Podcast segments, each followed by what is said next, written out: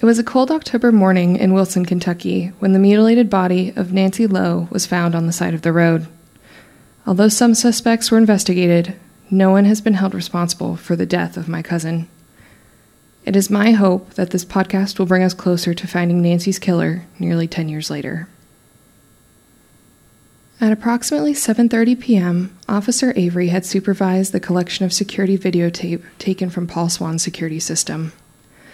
Nearly 200 hours worth of footage from 18 different cameras had been transported to police headquarters and was being investigated for video evidence of Paul Swan's wrongdoing. I've spoken with many of the officers and cadets who looked over the footage in shifts. One cadet at the time is now Lieutenant Evelyn Turn. She volunteered to watch security video of Swan's backyard fence, which neighbored the Wilson Woods. The following is a quote from Lieutenant Turn about her experience looking over those tapes. I think I watched the security footage for two days. I can see the field. There was an old bird bath in the top left corner with dead grass around it. The brown fence on the right had a gate with rusted loose hinges leading to the woods. I remember it moving in the wind, and I would jump every single time, mentally preparing myself to see him or her. I knew Nancy pretty well. I met her when she was volunteering at the station. I think she was even a sub for my brother's class. So imagining there was a possibility that I would see her. That was worse than anything I actually saw. It's like I was birdwatching for a harpy. Paul Swan arrived home at around 8:16 p.m., hours after the warrant for his arrest had been issued. The arresting officer, Philip Orrell, is on record saying that Mr. Swan began screaming accusations at the police department and spitting. He was arrested and taken in for questioning. Paul Swan has maintained four things over the last decade. 1. He was on a hunting trip in Mississippi from Thursday, October 2nd to Tuesday, October 7th. 2. He had never met Nancy Lowe. 3. Officer Hal blind hatred allowed Nancy's killer to run free. 4. Having a missing garden instrument isn't a crime. Officer Orrell said that on the way to the station, Mr. Swan got very quiet and red. He sat in the back of the police car, staring at his feet and blinking excessively. He remained quiet as he was brought into the station and brought into an interrogation room where he was questioned by Officer Albert Ross and supervised by Chief of Police Richard J. They asked him about Nancy, about where he was the night of October 3rd, and what the letters under the rocks were supposed to mean. They even wrote out the letters under the rocks and tried making anagrams for him to see his response. Officer Orrell has stated that the only thing he heard from Mr. Swan after the arrest was a stuttering demand for his lawyer. His lawyer finally arrived at 1 a.m. on October 8th, and Mr. Swan's alibi was revealed. Paul Swan has stated that he left Wilson on October 2nd to go dove hunting in Hell Creek, Mississippi. Because of Mr. Swan's fear of flying, he reportedly drove the six hours from Wilson to Hell Creek in two days. He made a dinner stop in Nashville, Tennessee, before stopping for the night in Jackson, Tennessee. Paul Swan would then arrive in Hell Creek at noon on October 3rd and was last seen having a meal at a local diner at 3 p.m. He is unaccounted for for the night of Nancy's murder, but was seen at a sporting goods store on October 4th at 9 a.m. buying ammo. Many have speculated that these nearly 18 hours would be plenty of time for Paul Swan to take the trip back to Wilson, kill and dismember Nancy uh, around midnight, and then drive back to Hell Creek to make the 9 a.m. sporting goods visit. Many also suspected this 9 a.m. sporting goods appearance was purposefully orchestrated in order to make his alibi seem credible. Many wonder why Paul Swan would even need to buy more ammo just a day after arriving in Hell Creek.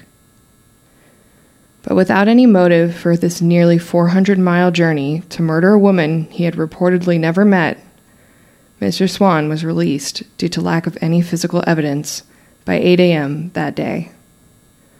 Paul Swan had spent 12 hours in police custody and seemingly escaped murder charges.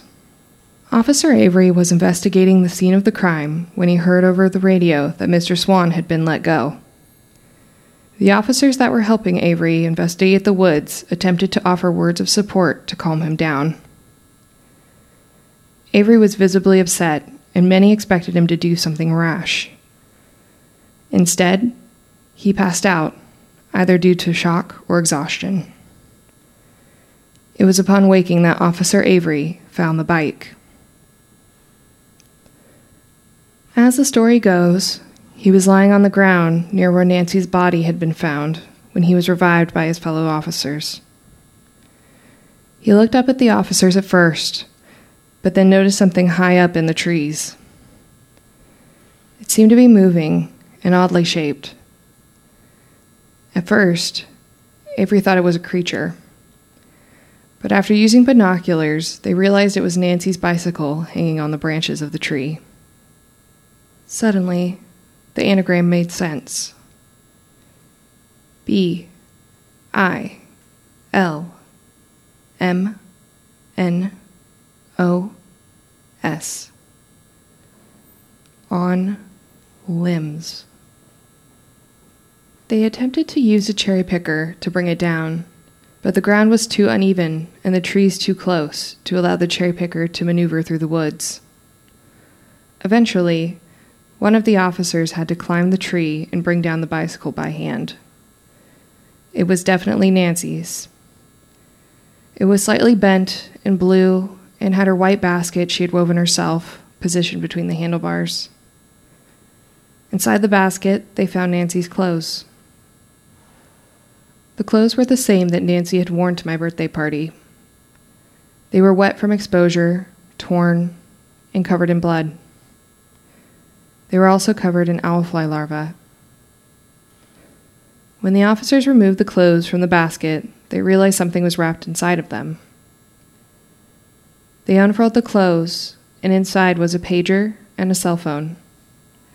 An LG secret, specifically. The officers were able to turn the pager on, showing numerous identical messages that said three words Meet at Nest. After they charged the phone, they found much of the information had been wiped, except for an audio recording. This audio recording. Ringing the bell. The elf lied. It's proved. Lead through the wretch. Although the data had been wiped off the phone, the SIM card still carried the owner's information. It belonged to Ryan Faulkner, Nancy's boyfriend at the time. Ryan always acted like he was the smartest person in Wilson, and he just might have been. He was in his early 30s and worked as a psychiatrist for the entire city. I'm not sure if he got into psychiatry in order to genuinely help people, but I assume years of hearing the sins of Wilson had made him somewhat cynical and conceited. I remember Nancy saying what she liked about Ryan was his blue eyes and his honesty. If I'm being honest, both kind of creep me out. He maintains a personal doctrine of never lying to anyone, stating, and I quote, If I am to expect my patients to impart their truths unto me, I wish to maintain a life of complete honesty, both in and out of my office. To wit, it is imperative that we meditate on this simple lesson. Spreading untruths in order to maintain peacefulness is ill gotten peace and will only lead to delayed disappointment and heartache. So, when the police tracked down Ryan Faulkner at his place of business and asked him where he was the night of Nancy's murder, why his phone was found at the scene of the crime, and what his relationship was like with Nancy, they got the blunt truth. On the night of October 3rd, Ryan got into a physical altercation at a local bar called the Crow's Nest while attempting to pick up women. Apparently, Ryan had hit on a woman while her boyfriend was in the bathroom and accused the woman of lying to him about not being in a relationship when her boyfriend returned. This spawned a fight between Ryan and the boyfriend, a boy named Brock Stevenson. Not only is there a record of the police breaking up a fight at the Crow's Nest at that night at around 11:30 p.m., the woman working the bar remembered Ryan asking her to call the police from their landline. Furthermore, no one at the bar the night of October 3rd remembers Ryan using a cell phone. The woman Ryan hit on, Rhea Frost, reportedly mentioned that Ryan actually asked her to write her number down on a napkin rather than enter it directly into his cell phone. Ryan stated that he had lost his phone earlier that day and could not account for its location after around 2 p.m. of October 3rd, as that was the last phone call he had remembered making. Phone records would later show that although there was a call placed at 2 p.m. from Ryan's cell phone, there were many texts placed from around 10 to 11 p.m. that night. Ryan then told the officers that he did recognize the number the phone had dialed between 10 and 11 p.m.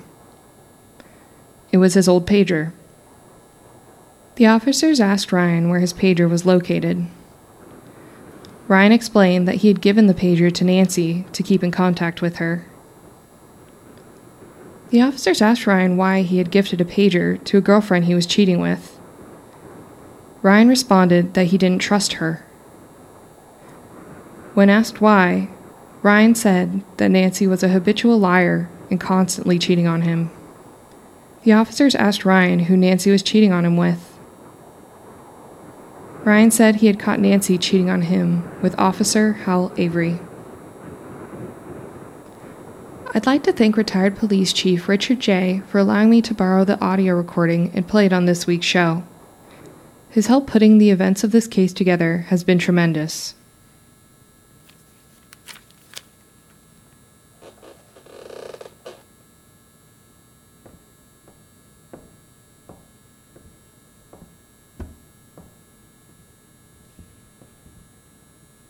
Seriously, thanks again. Mm. You know, we're all behind you with this. What you're doing. Just be careful. Don't be too hard on Hal.